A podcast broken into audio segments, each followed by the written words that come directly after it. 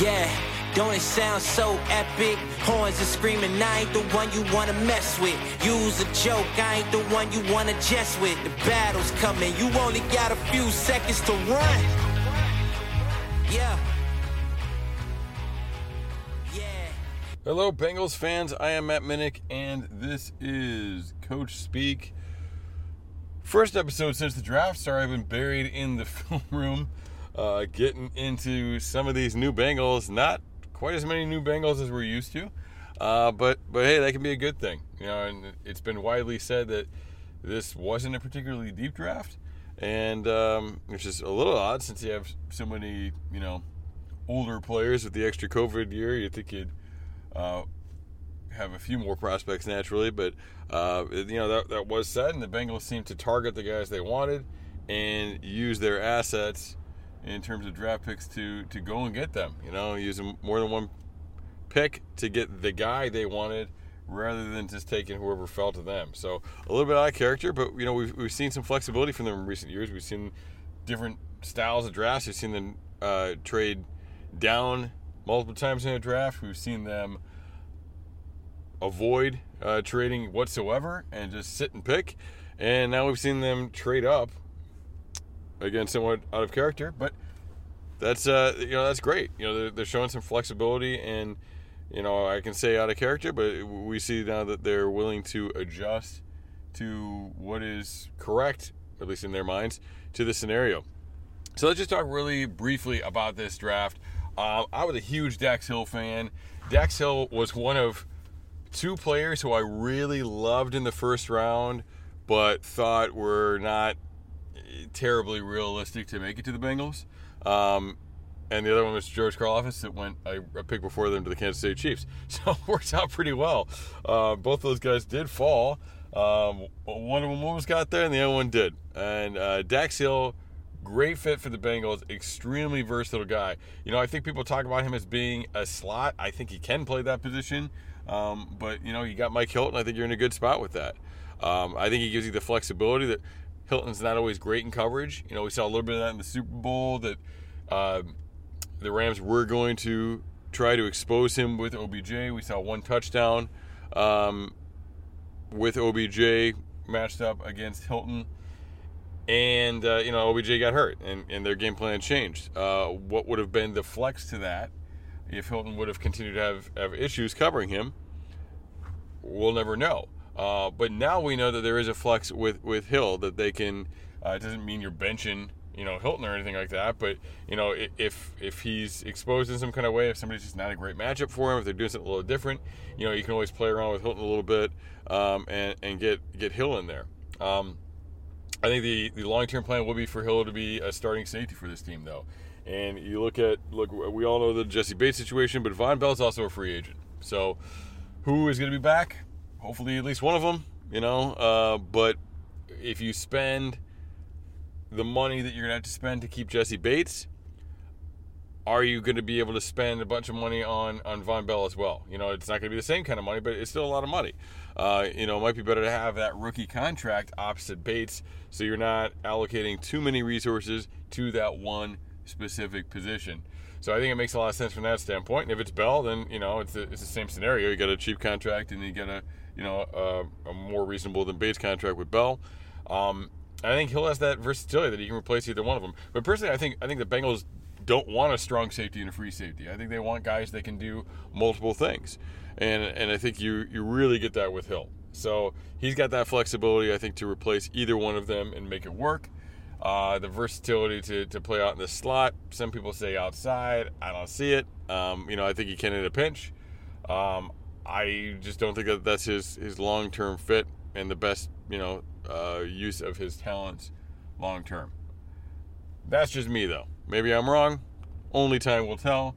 Uh, but I think, look, he can play the other you know six positions you know uh, excuse me of, of, like the six positions that you see mainly in the defensive backfield he can play you know the other the other four the safeties and uh, the third safety and the third corner so that's plenty of versatility for Dax Hill there uh, let's get into the second round Cam Taylor Britt uh, some excellent athleticism uh, dude's a fireball you know there, there, there was a um, you know, his game against Michigan, like dude was on fire, you know, and he was just all over the place. It doesn't matter that he was playing Michigan or whoever he was playing, you know, like it wasn't just about the, the competition. It wasn't like he matched up with somebody really well. It was just he was going. He was the Energizer Bunny, and I think you know you do see, uh, you know, in most cases, in most games, he he, he looks pretty good.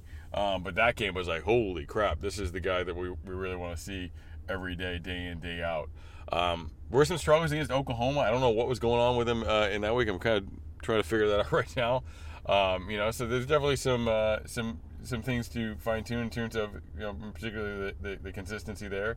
Uh, but Cam Taylor Britt's an excellent player, um, and you know he could he could become something there. Um, I didn't really get into this with Hill. Dax Hill, uh, you know, we, we talk about him in terms of the future, but because he's got a, a, a really interesting skill set, you know, I think he's he's a guy that probably gets like 500 snaps this year. Um, you know, even if there aren't any major injuries, you know, even if he doesn't win a over a you know a technically starting type of role, think he gets like 500 so snaps. He's going to contribute quite a bit uh, to that defense. Cam Taylor Britt, it's it's going to be a little bit more difficult to see. You know, um, it's not going to be as easy as people think to beat out Eli Apple. You know, Eli Apple did a really good job last year. They feel very comfortable with him. There's a lot of trust there. Um, so it's not going to be that easy to beat him up. And I'm not saying Cam Taylor Britt can't do it. Um, but don't be surprised if Cam Britt is is not the starter in week one. And if Cam Taylor Britt is not the starter in week one, please do not call him a bust because that's not what it means. All right, uh, it's gonna be it's gonna be it's gonna be tough, you know, and that's a tough position to to come in and, and make an impact right away sometimes. And um, let's play the long game here. Uh, but I, I think uh, I think it's a good pick, and, and, and I'm, I'm thrilled about it. I think he does some really good things. Uh, well, some film rooms coming out on those guys in the coming weeks. Uh, Zach Carter that one's going to be coming a little bit sooner in terms of the film room. Uh, Zach Carter, look, I lump him in with like Logan Hall because my thing with Logan Hall was, hey, if you're taking him, he's a defensive end slash three technique. He's not, you know, he's not really a three technique, uh, and that's how I look at Hall right now too. Um, you know, Hall came out in his press conference and said, "I can make the most impact on the inside." I agree with that because he's a he's a good interior pass rusher. Um, but we've also heard the the Bengals staff uh, talk about how you know they've seen him at a, at a, heavier weight and they think he can develop into an every down three technique, but right now he's a defensive end against the run and he's a he's a pass rusher in the interior. So that's great. I mean, you know, you need that guy. I'm just saying he's not going to come in and and he's not Larry Ogunjobi. He's not going to have that same role. Um, you know, he he will, I believe, you know, be a, you know come in a relief of Hill, uh, but mainly, ah, excuse me, mainly uh, in passing type situations. Um, and yeah, again, maybe he'll develop, maybe he'll get a little bit stronger. Uh, we, we've seen some good things, but we've also I've also seen him kind of get uh, rolled up on from some double teams as well. Um, but every once in a while, he kind of goes beast mode. I posted a clip of him, um, you know, Evan Neal trying to reach him and and him basically shrugging it off. So he can do some things. I just don't think you want him in there against the run uh, in the interior. I think he's fine on the edge. I think he can hold the edge just fine. Uh, but you know the double teams and things like that he's to deal with. Um, I think he's not there yet. So maybe he'll be that guy long term. But look, third round pick, situational pass rusher on the inside that can play great. like all that stuff's awesome. I will I will absolutely take that 100. Uh, percent All right, so that moves us into the fourth round. Now this one just dropped uh, on Monday. I don't know when you're listening to this, but just dropped on Monday. I do have a film round out. Film, blah, blah. Can't talk this morning. Film room out on Cordell Volson, and uh, you know, look, he was a big talk. You know, and and O line tends to be with this team. This is the only pick they used on offense, and it was an offensive lineman from North Dakota State. Um, obviously, not people don't know a ton about him, because you don't see a ton of North Dakota State games on TV. So I did some deep diving. Um, used resources and uh, was able to get uh, you know get some good film on him. I've got a film room out on Cincy Jungle right now. Definitely check that out. Look, people are getting really excited about this guy, and I like him too. But let's not just crown him, right? Again, fourth round pick. We know how the Bengals feel about offensive line coming in and playing right away. You know, they, they believe that it's really tough to do. Um, they believe in Jackson Carman. Uh, you know, on the football field, I believe in Jackson Carman. All right, you know, recent events make me uh, less encouraged to, uh, well, re- recent, um, not recent events, but recent articles by other uh, publications, uh, you know, make me less inclined to to cheer for Jackson Carman. Um, but on the football field, like he does have some potential. Honestly, Volson reminds me of him in a lot of ways. Uh, you know, good at dealing with, um, uh, you know, with, with his feet uh, in short spaces, which makes him protect better as a guard than as a tackle. You know, former tackle, former starting tackle. Um, you know, both of those guys, great anchor, I believe. Uh, but he's got like a feistiness, he's got a nastiness to him that, that's definitely uh, a little bit different than, than Carman. Uh, so check that out. Uh, we'll see what's coming on, going on with him. And again, I I don't know. You know, like I, I think uh, I think Carman's gave a shot. I think they believe they want to they want to give him a shot there. I think there's a lot of other young second year guys. And if Volson comes in and can't adjust to the NFL in year one, that does not make him a bust. That doesn't mean we need to move on. Um, it means, you know, we're on to the next year and we'll see what's going on with him. Uh, you know, a little bit older guy, so probably a little bit more developed. Um, but you know, still has to make that adjustment. So let's be patient with Cordell Volson as well. All right, so that's uh, the fourth round. Definitely check out that film room, as I said. Uh, fifth round, traded up, Tycen Anderson. Okay, it's like they traded up to get Cordell. Oh, excuse me, not Cordell. They traded up to get uh, Cam Taylor Britt. They, they t- up to get Tycen Anderson from Toledo, safety. Uh, crazy measurables, ton of special teams reps. I think it was like 900 plus special teams reps. Uh, so we're gonna see a ton of this guy on special teams.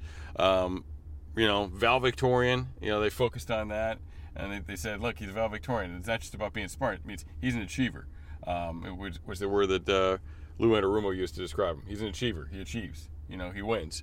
So we'll see what, what, what goes on with him when he de- uh, develops into defensively. I think mainly we're going to see him on special teams, though, uh, and that athletic skill set will be very helpful in that way. And then we're going to go on to Jeffrey Gunter from the Chanticleers, um, another pass rusher, uh, a little bit more of an edge rusher, can be a little bit of a stand-up guy, which really fits for the for the Bengals. Um, you know, they, they play their defensive end in that way. They play a, a basically three-four defense in their base.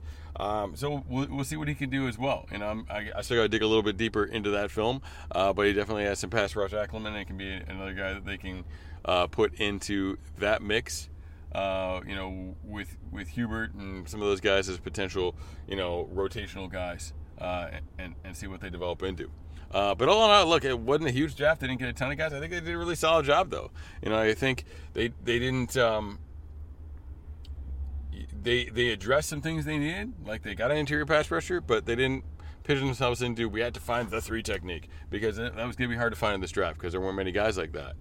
Um, you know, so they and they didn't say, well, we need a corner. We're gonna get a corner in round one, and this guy's gone, so we're to get. You know, like no, they they they got the value out of it.